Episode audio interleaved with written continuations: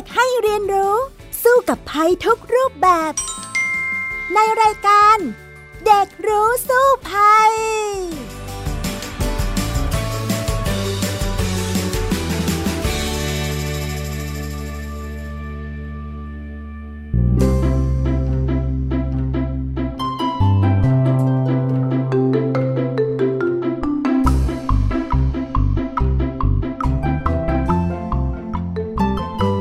วัสดีค่ะ คุณผู้ฟังคะต้อนรับเข้าสู่รายการเด็กรู้สู้ภัยนะคะ วันนี้ดิฉันดารินกำเนิดรัฐมาพร้อมน้องแท็ทีพบเกรียงปริญญากิจค่ะ สวัสดีค่ะแท็สวัสดีครับวันนี้เรามาคุยกันในเด็กรู้สู้ภัยอีกแล้ว น้องแท็อยากรู้เรื่องอะไรล่ะคะ วันนี้ ขยะในช่วงโควิด -19 และหลังจากนั้นด้วยครับผม อืมทำไมล่ะคะ เพราะว่าทุกวันนี้นะครับ เราก็พบว่าชีวิตของเรานะครับ ก็ได้เปลี่ยนไปเยอะมากเลยครับ ไม่ว่าจะเป็นการ กิน การใช้ แล้วก็รวมถึงพฤติกรรมต่างๆ ที่ตามมาด้วยปริมาณขยะที่มากขึ้นเยอะเลยครับผม แล้วก็วันนี้ผมก็อยากจะมาคุยกับพี่ดารินว่าสาเหตุกับต้นเหตุ แล้วก็การบริโภคที่เปลี่ยนไปในช่วงการแพร่ระบาดของโควิด -19 เกิดจากอะไรได้บ้างครับผม โอ้โห เรื่องนี้ยาวเลยทีเดียวนะ จะเห็นได้ว่าขยะเนี่ยเพิ่มขึ้นเยอะเลยในช่วงโควิด เพราะว่าต่างคนต่างอยู่บ้านไปไหนไม่ได้ สั่งของออนไลน์กันเพียบเลย เรียนรู้การใช้แอปกันอย่างสนุกสนาน ตามมาด้วยขยะที่เพิ่มมากขึ้น ก็น่าสนใจค่ะ ดังนั้นเนี่ยเดี๋ยวเราไปคุยกันต่อในช่วงแรกของรายการกันเลยดีกว่านะ ช่วงรู้สู้ภัยค่ะ ช่วง รู้สู้ภัย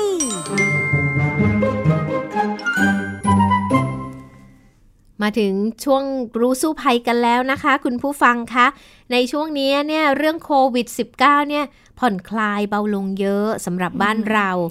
ก็หวังว่ามันจะหายไปร้อยเปอร์เซ็นต์สักที ก็ยังไม่แน่ใจว่าจะหายกันเมื่อไหร่นะ เพราะว่าแม้ในบ้านเราเนี่ยผ่อนคลายไปเยอะตัวเลขผู้ติดเชื้อเป็นศูนย์มา ก็บ่อยๆ อย่างเงี้ย แต่รอบข้างนั้นต่างประเทศนั้นก็ยังเยอะอยู่ดี น้องแท็ก็รู้สึกว่าเป็นยังไงบ้างคะกับชีวิตในช่วงนี้ โอ้โห ก็มีทั้งดีแล้วก็มีวุ่นวายนิดนึงครับผมเหรอคะยังไงบ้าง ก็แบบบางครั้งแบบ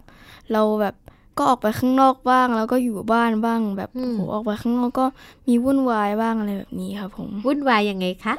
ก็แบบบางครั้งแบบเวลาที่เรานั่งกินข้าวกันนะครับ แล้วก็แบบ มันเวลาเราไปนั่งกินข้าวข้างนอกอะ่ะ มันนั่งด้วยกันไม่ได้ใช่ใช่ใช่ใช่แต่ว่าผมก็ไปเห็นมานะครับว่า มีบางร้านที่แบบเขาไม่มีแบบไอตัวที่กั้นตรงนู้นแล้วก็แบบให้นั่งรวมกันโอ้โหน่ากลัวมากครับจริง ๆ แล้วเนี่ยตอนนี้ก็เรียกว่าเบาๆลงเยอะแล้วนะ หลายที่เนี่ยเขาก็ผ่อนคลายว่าอะโต๊ะหนึ่งก็นั่งห่างๆกันนิดนึง แต่ว่าไม่ใส่ที่กั้นแล้ว แต่ใส่ที่กั้นบางทีมันก็ มันก็หงุดหงิดไหมสำหรับคนนั่งกินน่ะ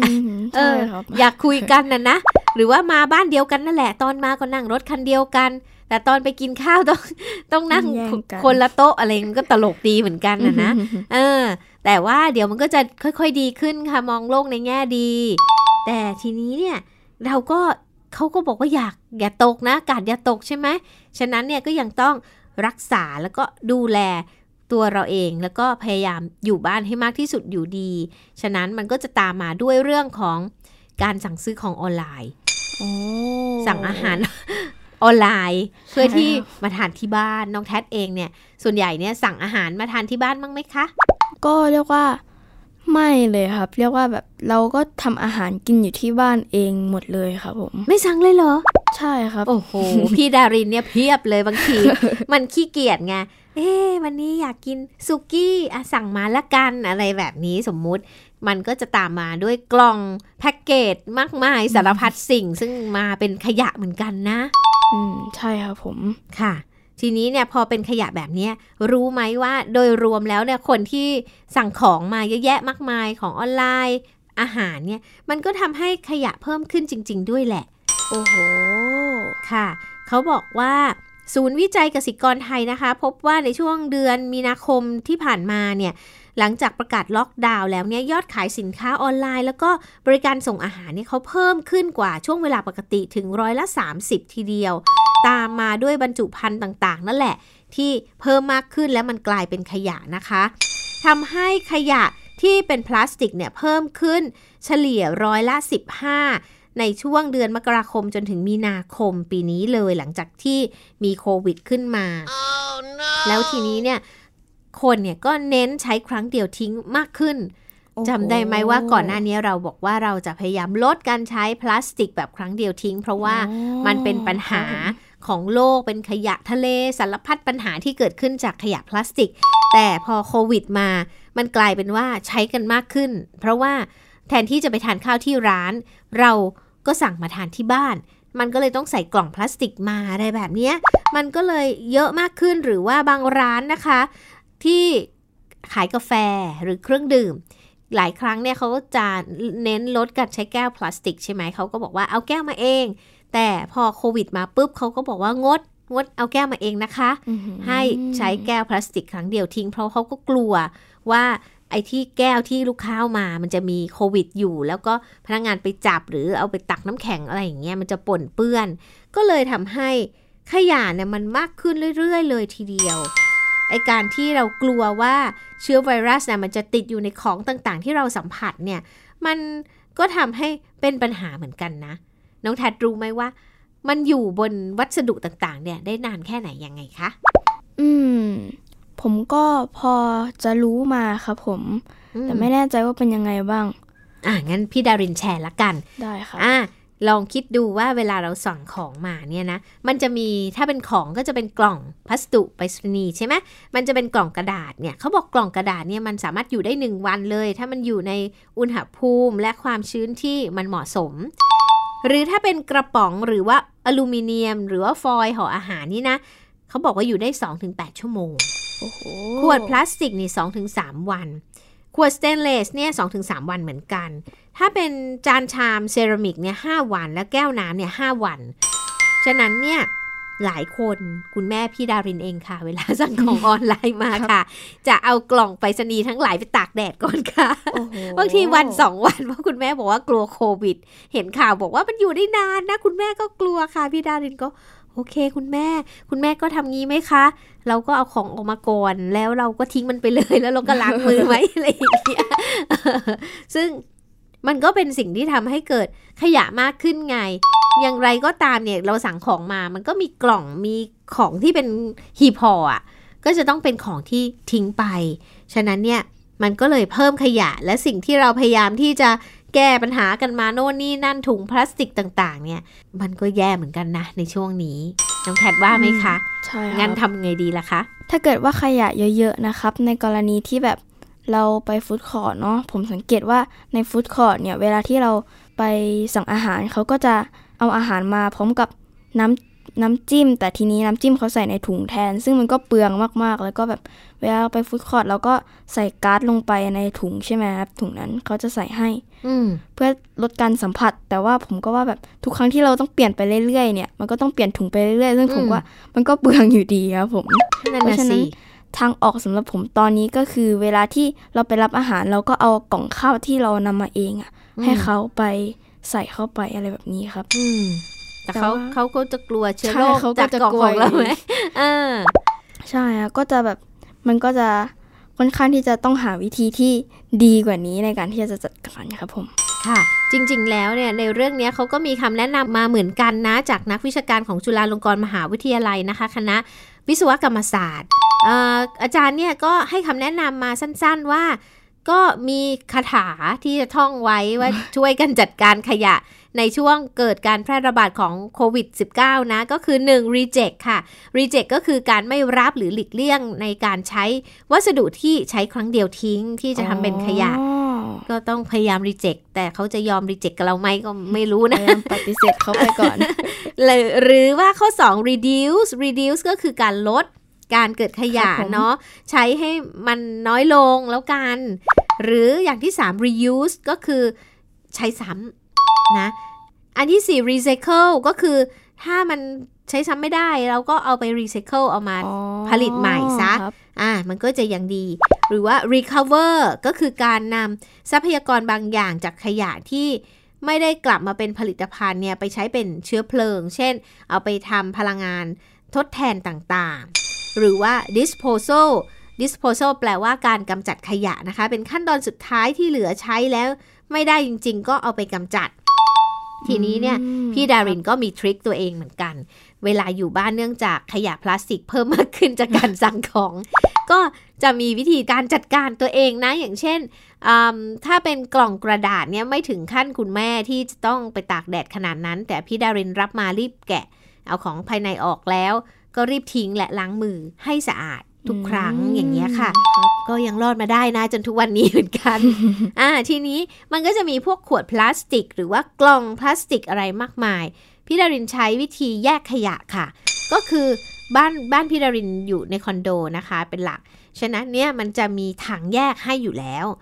ทีนี้ในบ้านเราเองเราก็ทำถังแยกของเรา เช่น อันนี้เป็นขวดพลาสติกนะ ก็แยกไว้อย่างหนึง่งเอาเป็นพวกกล่องก็แยกเอาไว้ ที่เป็นพลาสติกขุ่นเนี่ยเขาก็จะให้แยกถังใช่ไหมอ่าแล้วถ้าเป็นถุงพลาสติกแยกไว้ตรงนึง แล้วเราเอาของพวกนี้มาล้างก่อน คือจริง ๆ เราต้องล้างจานอยู่แล้วถูกไหมใช่แต่ว่าล้างเพิ่มสักหน่อยมันก็ไม่เปลืองเท่าไหร่ไหมอ่าล้างเสร็จแล้วอะ เราก็มาทิ้งทิ้งทิ้งในเป็นถุงถุงถุงเอาไว้แยกต่างหากเวลาไปทิ้งเราก็แยกขยะซะ มันก็จะทำให้เกิดการรีไซเคิลได้ มันก็จะลดขยะที่มันมั่วๆแล้วก็ต้องไปกำจัดแบบยากๆ อย่างนี้ละค่ะ ขยะส่วนใหญ่ที่เราพบจากสาเหตุที่เราคุยกัน ส่วนใหญ่จะเป็นแบบใช้ครั้งเดียวหรือ single use plastic ใช่ไหมครับผมผมมักจะคุ้นเคยกับพลาสติกรีไซเคิลชนิด PET หรือแบบ PET นะครับ คือที่มันเป็นแบบบางๆ ที่อยู่ตรงขวดน้ำหรือว่ากล่องใส่อาหารใสๆ แต่จริง ๆ แล้วผมทราบว่าพลาสติกรีไซเคิลนี้ มันแบ่งแยกไปได้แบบทั้ง 7 ชนิดเลยครับผม แล้วผมอยากรู้ว่ามีอะไรบ้างแล้วเราจะสังเกตได้ยังไงครับ โอเค อย่างแรกก็คือเพชร อย่างที่บอกก็คือ ขวดน้ำทั่วไป ขวดน้ำอารมณ์แบบนี้หนึ่งอย่างเรียกว่าเพชรแยกไว้หนึ่งอย่าง อย่างที่สองมันจะคือพลาสติกหูหิ้วค่ะ ขวดนม ขวดแชมพู ขวดทึบๆอะ ไอเนี่ยประเภท HDPE เดี๋ยวจำไม่ได้ เอาเป็นว่า ไอแบบคุณๆน่ะ กับถุงพลาสติกไอแบบนึงเราก็ใส่ไว้อย่างหนึ่งใช่ไหม แบบที่สามมันจะเป็นถาดใส่อาหาร ฟอย ที่มันจะมาหุ้มมาค่ะ เป็นพลาสติกที่เราหุ้มอาหาร หรือว่าฉลากบนขวดน้ำขวดน้ำอารมณ์ใช่ไหมมันมีฉลากอยู่ มันจะเป็นประเภทที่ 3 ที่เหมือนกัน ซึ่งเราก็แยกมันต่างหากได้นะ อ่า แยกไว้ อย่างที่ 4 เนี่ย มันจะเป็นประเภทถุงเย็น ถุงหูหิ้ว ขวดแบบที่มันบีบได้ หมายความว่า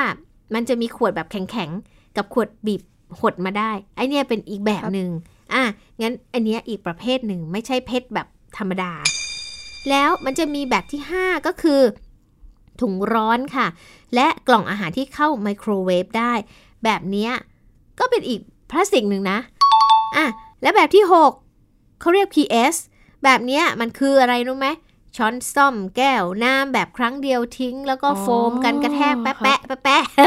ไอ้พวกนี้อีกแบบหนึ่ง และแบบที่ 7 ก็คืออื่นๆ มันจะเป็นพวกไฟเบอร์กลาสไบโอพลาสติกอะคริลิกอะไรอย่างอื่นๆนะซีดงซีดีขวดนมเด็ก อะไรแบบนี้ก็เป็นอีกอย่างหนึ่ง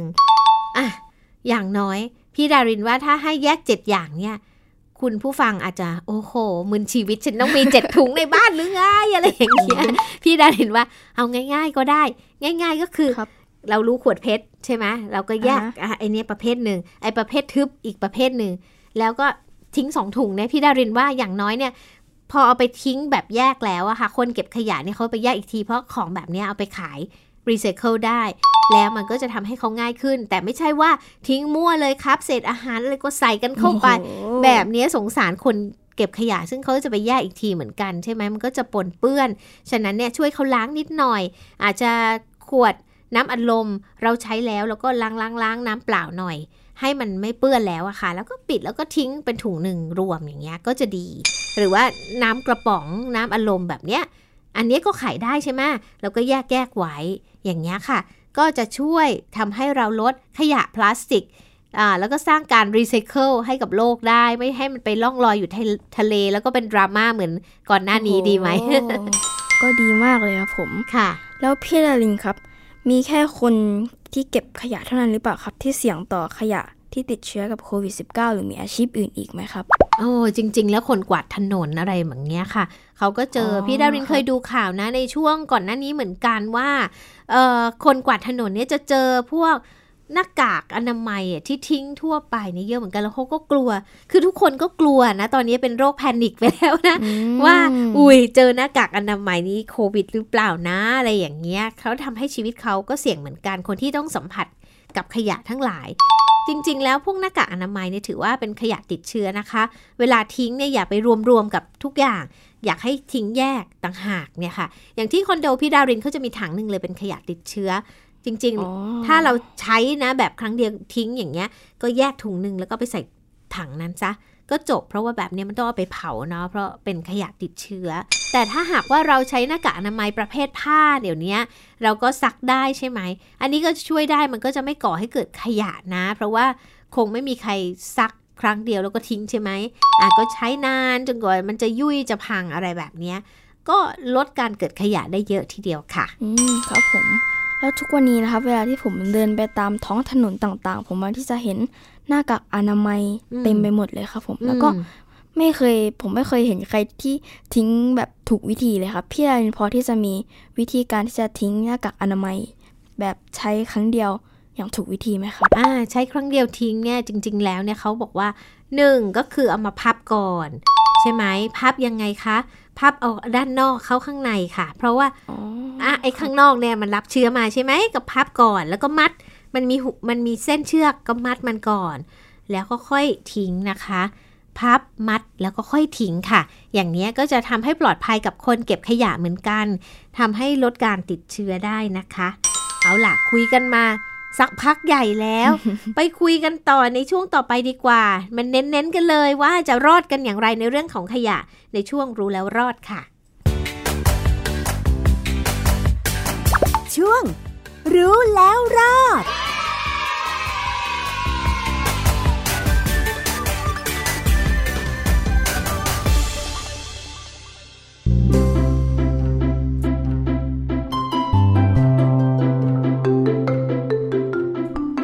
ถึงช่วงรู้แล้วรอดแล้วนะคะ มาคุยกันต่อในเรื่องของการจัดการขยะในช่วงโควิด -19 กันนะคะอะน้องแท็ว่ายังไงล่ะคะครับผมพูดถึงขยะในครัวเรือนต่างๆนะครับ เช่น อาหารที่ทานเหลือ หรือบางทีเราซื้อมาแล้วแบบโอ้มันเยอะมากเลยครับผมแล้วก็บางครั้งเราซื้อมาแล้วมันดันหมดอายุไปก่อนเนี่ยครับทำให้แบบเราต้องทิ้ง แล้วเราจะทิ้งยังไงให้มันปลอดภัยต่อธรรมชาติและสิ่งแวดล้อมมากที่สุดครับอะ งั้นพี่ดารินถามกลับก่อนที่บ้านน้องแท็เป็นบ้านหรือว่าเป็นคอนโดคะเป็นคอนโดครับผมอ่าเป็นคอนโด เหมือนพี่ดารินเลยคอนโดเนี่ยนะ แม้ว่าจะเป็นคอนโดแต่เราสามารถจัดการกับขยะที่เป็นอาหารได้ หมายความว่าไม่ต้องทิ้งเรียราดนะ แต่ว่าเราเอามาใช้หมักได้ อ่าพี่ดารินเนี่ยเคยทำข่าวเกี่ยวกับกับเรื่องของการจัดการขยะพอสมควรเลย อย่างถ้าเป็นต่างจังหวัดเนี่ยชาวบ้านเนี่ยเขาจะใช้วิธีว่าเอาเอาเข่งนะ นึกถึงเข่งนะ เข่งไม้ไผ่มาตั้งเอาไว้บนบนพื้น แล้วก็เอาขยะที่มันเป็นเศษอาหารเนี่ยค่ะเขาจะขุดหลุมก่อนข้างล่าง แล้วอันนี้เสียบเข้าไป แล้วก็เอาขยะเศษอาหารเนี่ยทิ้งลงไปในหลุมนี้แล้วมันจะเกิดการย่อยสลาย และ และก็ทำให้มันเป็นปุ๋ยใช้ได้ในที่สุดอ่าน้ำน้ำเนื้ออะไรก็ราดเข้าไปแล้วอาจจะมีฝาปิดข้างบนหน่อย ด้วยใบไม้อะไรอย่างนี้ค่ะ แต่จริงๆ ถ้าเราอยู่คอนโด เราก็ทำได้เหมือนกันนะประดิษฐ์เอง มันจะเป็นถังอันนึงนะคะ แล้วก็เรามีถังอันนึงซื้อมา แล้วเรามีตะกร้าเสียบเข้าไปก่อนนะ แล้วก็มีฝาปิดข้างบน เราเอาเศษอาหารนี่เทเข้าไป ไอ้การที่เป็นตะกร้าเนี่ยเพราะว่ามันจะทำให้เป็นของที่มันไม่ได้เป็นน้ำอะ่ะ มันจะอยู่ในตะกร้าใช่ไหมแล้วของที่เป็นน้ำก็อยู่ข้างล่าง แล้วเราเนี่ยสามารถเอาขยะเนี่ยที่เป็นเศษอาหารเท่านั้นนะไม่ใช่ปนพลาสติกด้วยนะอ่าใส่เข้าไปในนี้ก่อนแล้วใส่ EM ค่ะ มันจะเป็นจุลินทรีย์ที่ช่วยย่อยทำให้มันไม่เหม็น แล้วมันจะเปลี่ยนสภาพของเศษอาหารเหล่านี้ให้เป็นปุ๋ยได้ แล้วเราก็ไปใส่ต้นไม้ได้ทำให้ต้นไม้เนี่ยเติบโต อย่าง อย่างเนี้ยก็จะสามารถช่วยลดขยะอาหารไปได้เยอะเลย หรือต่างจังหวัดเนี่ยพี่ดารินก็จะเห็นว่าบางทีเขาหมักหรือเขาใส่ในถังแยกไว้แล้วเขาก็ไปเลี้ยงสัตว์ต่อไปเลี้ยงหมูไปเลี้ยงอะไรไปเลี้ยงไก่อ่าเศษอาหารเหลือๆสาดไปให้ไก่กินที่ถ้าเขาเลี้ยงสัตว์เอาไว้ในบ้านด้วยอย่างเงี้ย มันก็จะทำให้ลดไปเยอะเลย แล้วสิ่งที่ต้องทิ้งจริงๆมันเหลือน้อยมากๆมาก ๆที่สุดเลยอ่าถ้าทำแบบนี้แล้วเนี่ยก็จะสามารถ ลดไปได้กว่าครึ่งเลยนะ เพราะว่าขยะอาหารหรือว่าขยะอินทรีย์เนี่ยค่ะเป็นขยะร้อยละ 60 ของขยะทั้งหมดที่เราทิ้งนั่นเองโอ้โหผมคิดว่าวิธีนี้เป็นวิธีที่ดีมากเลยครับผม เพราะว่ามันแปลงร่างกายเป็นปุ๋ยได้ใช่ไหมครับ แล้วก็ บ้านผมเนี่ยครับตอนนี้ก็กำลังปลูกต้นไม้กันอยู่ด้วย ก็เรียกว่าโอ้โหประหยัดเงินทั้งประหยัดเงินและดีต่อสิ่งแวดล้อมธรรมชาติด้วยครับผมใช่ไม่ต้องไปซื้อปุ๋ยให้มันเปลืองก็นี่แหละเศษอาหารของเรานี่แหละหมักในถังก็ทำทำเอาไว้อย่างที่พี่ดารินบอก ใช้ถังและตะกร้าเท่านั้นเอง ไอ้เนื้อเนื้อมันน่ะเป็นปุ๋ย ไอ้ส่วนที่เป็นน้ำใช่ไหมคะ มันย่อยสลายแล้วเราก็อาจจะทิ้งได้ โดยใส่ EM เข้าไปเนี่ยรู้ไหมว่า พวก EM หรือว่าจุลินทรีย์เราหาซื้อได้ทั่วไปเนาะเดี๋ยวนี้มีขาย มันพอน้ำขยะนี่มันจะกลายเป็นน้ำ EM แล้วเนี่ยเราไปราดตามท่อ หรือว่าส้วมเนี่ยมันจะทำให้กลิ่นเนี่ยลดลง หรือน้อยลงและแถมไล่แมลงได้ด้วยนะอ่าเอาไปใส่ตามท่อน้ำทิ้ง เช่น ท่อล้างจานอย่างเงี้ยค่ะ อันเนี้ยมันก็ยิ่งดี ฉะนั้นเนี่ยมันสารพัดประโยชน์กับเศษอาหารที่เราเหลือทิ้งไปเปล่าๆนะคะ สุดยอดเลยค่ะผม ทีนี้ผมอยากที่จะกลับมาเรื่องถุงพลาสติกนะครับผมค่ะ ตอนนี้นะครับสาเหตุหลักๆ ที่เราต้องกลับมาใช้ขยะพลาสติกมากขึ้น เพราะว่าช่วงนี้นะครับ เราต้องการที่จะลดการติดเชื้อโควิด -19 ผมอยากที่จะทราบว่าการที่เราใช้พลาสติกแบบ single use plastic นี้จะช่วยลดการติดเชื้อโควิด -19 ได้จริง ๆ หรือเปล่าครับผมมันก็อาจจะช่วยได้ทางหนึ่งแต่มันก็จะสร้าง ขยะให้กับโลกอีกทางหนึ่งใช่ไหมล่ะครับฉะนั้นเนี่ยมันอยู่ที่ว่าเราจัดการมันอย่างไรต่างหากถามว่าใช้ได้ไหมตอนนี้มันจำเป็น ถ้ามันจำเป็นมันก็ใช้ได้ แต่ถ้าไม่จำเป็นเราก็หลีกเลี่ยงเอาอย่างเช่น สมมุติว่า ถ้าเราสามารถเอาสมมุติจะไปซื้ออาหารจากตลาดนัด เราปิ่นโตคิ้วไปได้ไหมแล้วอะแม่ค้าตักใส่ปิ่นโตเรา อันนี้มันก็จะโอเคขึ้นไหมอ่า แต่ถ้าสมมุติเราสั่งอาหารมาเอาเขาใส่ถุงพลาสติกมาแล้วอะ ก็ล้างสิคะ แยกสิคะ แยกขยะอ่าถ้าเราแยกแล้วเนี่ยมันจะรีไซเคิลง่ายขึ้นเยอะ พี่ดารินเคยเห็นนะชาวบ้านในต่างจังหวัดที่เป็นหมู่บ้านปลอดขยะเนี่ยเขาถึงขั้นว่าถุงแกงอะไรต่างๆเนี่ยค่ะ แม่บ้านอะเขาจะไปล้างหมดเลยล้างสันไหลล้างสบู่เนี่ยแหละ แล้วก็ตากให้แห้งแล้วก็แยกไว้ แล้วเสร็จแล้วเนี่ยถึงเวลาอาทิตย์หนึ่งเขาก็จะเอาไป ที่ส่วนกลางของหมู่บ้านเลย แล้วเอาไปอัดเป็นก้อนๆใหญ่ ๆ เลย แล้วก็ขายรีไซเคิลได้ตังค์ด้วยอ่าถุงแกงถุงหูคิ้วอะไรต่างๆเนี่ยสามารถขายได้นะอ่าและถ้าเป็นขวดเพชรเนี่ยก็ได้ราคาเหมือนกันนี่เขาก็แยกไว้ต่างหากอะไรแบบนี้ฉะนั้นเนี่ยขยะเนี่ยมันคือทรัพย์สินหรือสิ่งที่มีค่าเหมือนกัน ถ้าเรารู้จักใช้มันอ่ากระดาษก็ขายได้ ซาเล้งทั้งหลายของเราเนี่ยคือนักรีไซเคิลชั้นดีอ่าถ้าเราอยากขายเองก็สะสมไว้ ถ้าเราไม่อยากขายเอง เราแยกและเราทิ้งแม่บ้าน หรือว่าคนเก็บขยะเขาก็จะมีรายได้ ก็ถือว่าช่วยชาวบ้านอย่างเนี้ยก็ดีเหมือนกันนะคะ อืมครับผมดีมากเลยครับ ตอนนี้นะครับเราก็ต้องไม่สามารถไปซื้อที่ไหนได้ใช่ไหมครับเลยต้องสั่งของออนไลน์ แล้วเราจะทำยังไงให้เราปลอดภัยจากโควิด แบบนี้มากขึ้นครับ อืม เราก็คงจะต้องปลอดภัยจากทั้งโควิดด้วย แล้วก็ลดขยะด้วย ซึ่งดูจะสวนทางกันเนาะว่าจะทำยังไงดี แต่ก็มีคำแนะนำมาค่ะจากคณะวิศวกรรมศาสตร์จุฬาลงกรณ์มหาวิทยาลัยนะคะทางอาจารย์เขาก็แนะนำว่าหนึ่งเนี่ยค่ะ ตอนที่เรารับพัสดุเหล่านั้น หรือว่ารับอาหารที่สั่งมาแบบออนไลน์เนี่ยควรหลีกเลี่ยงการสัมผัส อาจให้พนักงานเอาแขวนไว้ เช่น ออาจจะเขามาแล้วล่ะอยู่หน้าบ้านเอาแขวนรั้วค่ะ เดี๋ยวไปหยิบเองอะไรแบบนี้อ่ามันก็จะลดการรับเชื้อได้ใช่ไหมคะ ถ้ารับโดยตรงจากเขาต้องจ่ายเงินกัน ก็ใส่หน้ากากอนามัยค่ะเว้นระยะห่างถ้าจ่ายเงินออนไลน์ได้ก็ดี เพราะว่ามันก็จะให้แขวนไว้ได้หรือว่าตั้งไว้ได้ ไม่ต้องไปสัมผัสกันโดยตรงอันต่อมาก็คือ ให้ล้างมือด้วยน้ำหรือว่าสบู่หรือว่าเจลแอลกอฮอล์หลังจากรับของแล้วทุกครั้งนะ อันนี้สำคัญ แล้วถ้ากล่องพัสดุเนี่ยไม่ได้ใส่อาหารสด ก็ไม่ต้องรีบเปิดก็ได้ค่ะ อาจจะเอาไปล้างน้ำสบู่หรือว่าน้ำยาฟอกขาวก่อนก็ได้นะ อันนี้ก็ฆ่าเชื้อได้ หรือว่าจะทิ้งไว้แบบคุณแม่พี่ดารินก็ได้นะ ตั้งตากแดดไว้สองวันสาวันก็ได้แล้วค่อยเปิดก็ได้แต่ถ้า เป็นพวกอาหารเนี่ยเขาก็บอกว่าควรจะถ่ายอาหารออกจากภาชนะของเราก่อน แล้วก็อุ่นร้อนอีกครั้งหนึ่งก่อนที่จะทานให้ชัวร์ๆไงฆ่าเชื้อ แล้วก็ให้ล้างมือให้สะอาดด้วยน้ำแล้วก็สบู่หรือว่าเจลแอลกอฮอล์ก่อนที่จะทานอาหารทุกครั้งเลยนะคะ นอกจากนี้ค่ะการทำอาหารด้วยตัวเอง สามารถช่วยลดขยะได้ เหมือนที่น้องแท็บอกว่าส่วนใหญ่น้องแท็ทำอาหารเองใช่ไหมใช่ค่ะเราทำเองเราก็ไม่ต้องมีพวกกล่องอาหารอะไรที่เขาสั่งมาเยอะๆใช่ไหมก็ทำให้เราปลอดภัย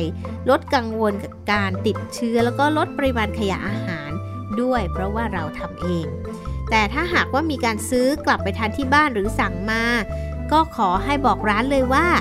งดรับช้อนซ่อมค่ะไม่เอาค่ะานที่บ้านใช่ไหมหลอดก็ไม่ต้องเอา มันจะได้ลดขยะลงอีก หรือว่าตะเกียบแบบใช้ครั้งเดียวทิ้งเนี่ยก็ไม่ต้องเอามาเพราะบ้านเรามีครบอยู่แล้วใช่ไหมก็ลดขยะไปได้ไม่อย่างนั้นเนี่ยเอามาก็ไม่รู้ว่าทำอะไรทิ้งอยู่ดีเปลืองเปล่าๆนะคะ และอาจารย์ก็แนะนำด้วยว่าถ้าจำเป็นต้องออกจากบ้านไปซื้อของหรืออาหารภายนอกบ้านเนี่ยให้พยายามเอาภาชนะส่วนตัวไป อย่างเช่น ถุงที่ใช้ซ้ำได้หรือว่ากล่องอาหารอะไรต่างๆ ไปขอเขาใส่เลย บอกว่าไม่ต้องใส่ถุงนั้นหรอกไม่อยากทิ้งอะไรอย่างเงี้ยอะมันก็จะลดขยะไปได้นะคะเเขาบอกว่าจริง ๆ เดี๋ยวนี้ถุงคิ้วเนี่ยแน่นอนเราไปตามห้างตอนนี้เขาไม่แจกเราแล้วใช่ไหมอะมันจะมีถุงพลาสติกประเภทใช้ซ้ำได้ที่มันเหนียวหน่อยเขาเรียกว่าถุงกระสอบ ซึ่งมันจะเห็นได้ว่าหลาย ๆ คนเนี่ยใช้แล้วตอนนี้มันจะคล้าย ๆ กระสอบนะ แล้วหรือบางคนเนี่ยใช้ถุงไนล่อนค่ะ มันจะเหนียวเหนียวหน่อย ซึ่งเบา ๆ อย่างพี่ดารินเองเดี๋ยวนี้ก็จะมีถุงหลายใบมากพับพับเออ เป็นบางๆ เอาไว้ใส่ในกระเป๋าเพื่อที่จะไปช้อปปิ้งได้ หรือบางทีนะ มันจะมีถุงเก่าอะที่เราเป็นถุงพลาสติกแล้วช้อปปิ้งเก่า ๆ มาแล้วมันเบาดี เคยใช้แล้วใช้อีกแล้วมันก็ขาดนะ ถึงขั้นอะไรรู้ไหมพี่ดารินเอาไอ้สกอตเทปมาเป็นปะ ปาถุงพลาสติกเพราะว่าไม่อยากทิ้ง อะไรแบบนี้ค่ะ เพราะว่าเรารู้ไงว่าถุงพลาสติกใบหนึ่งใช้เวลาย่อยสลายเป็นร้อยปี ฉะนั้นเนี่ยใช้มันให้มากที่สุดเท่าที่จะใช้ได้ มันเปื้อนพี่ดารินนะเอาไปล้างด้วย อย่างเช่นไปซื้ออาหารที่เป็นเนื้อสัตว์มาจากห้างใช่ไหมแล้วก็ใส่ถุงพลาสติกที่เราเคยได้มานี่แหละ แล้วมันก็เปื้อน ก็ไปล้างน้ำสบู่แล้วก็ไปตากแดดแล้วมาใช้ใหม่ เนี่ยเชื่อไหมว่าถุงใบหนึ่งที่เราไม่เคย คิดว่ามันจะใช้ได้นานขนาดนี้มันก็ใช้ได้มาเป็น 20-30 ครั้งแล้วมั้งตอนนี้ โอ้โหยอดไปเลยครับอ่า ก็เป็นวิธีหนึ่งนะคะที่เราจะช่วยลดขยะได้ในตอนนี้ ก็หวังว่าเราทุกคนจะช่วยกันลดทั้งขยะแล้วก็หลีกเลี่ยงการติดเชื้อโควิด -19 ในตอนนี้ต่อไป นะคะ ขอให้ทุกคนปลอดภัยก็แล้วกัน วันนี้เวลาหมดแล้วสำหรับรายการเด็กรู้สู้ภัย มาคุยกันใหม่ในครั้งหน้าก็แล้วกันนะคะ วันนี้พี่ดารินและน้องแท็สวัสดีค่ะ สวัสดีครับ ติดตามรับฟังรายการย้อนหลังได้ที่เว็บไซต์และแอปพลิเคชันไทย PBS Radio ไทย PBS ดิจิทัล Radio วิทยุข่าวสารสาระ เพื่อสาธารณะและสังคม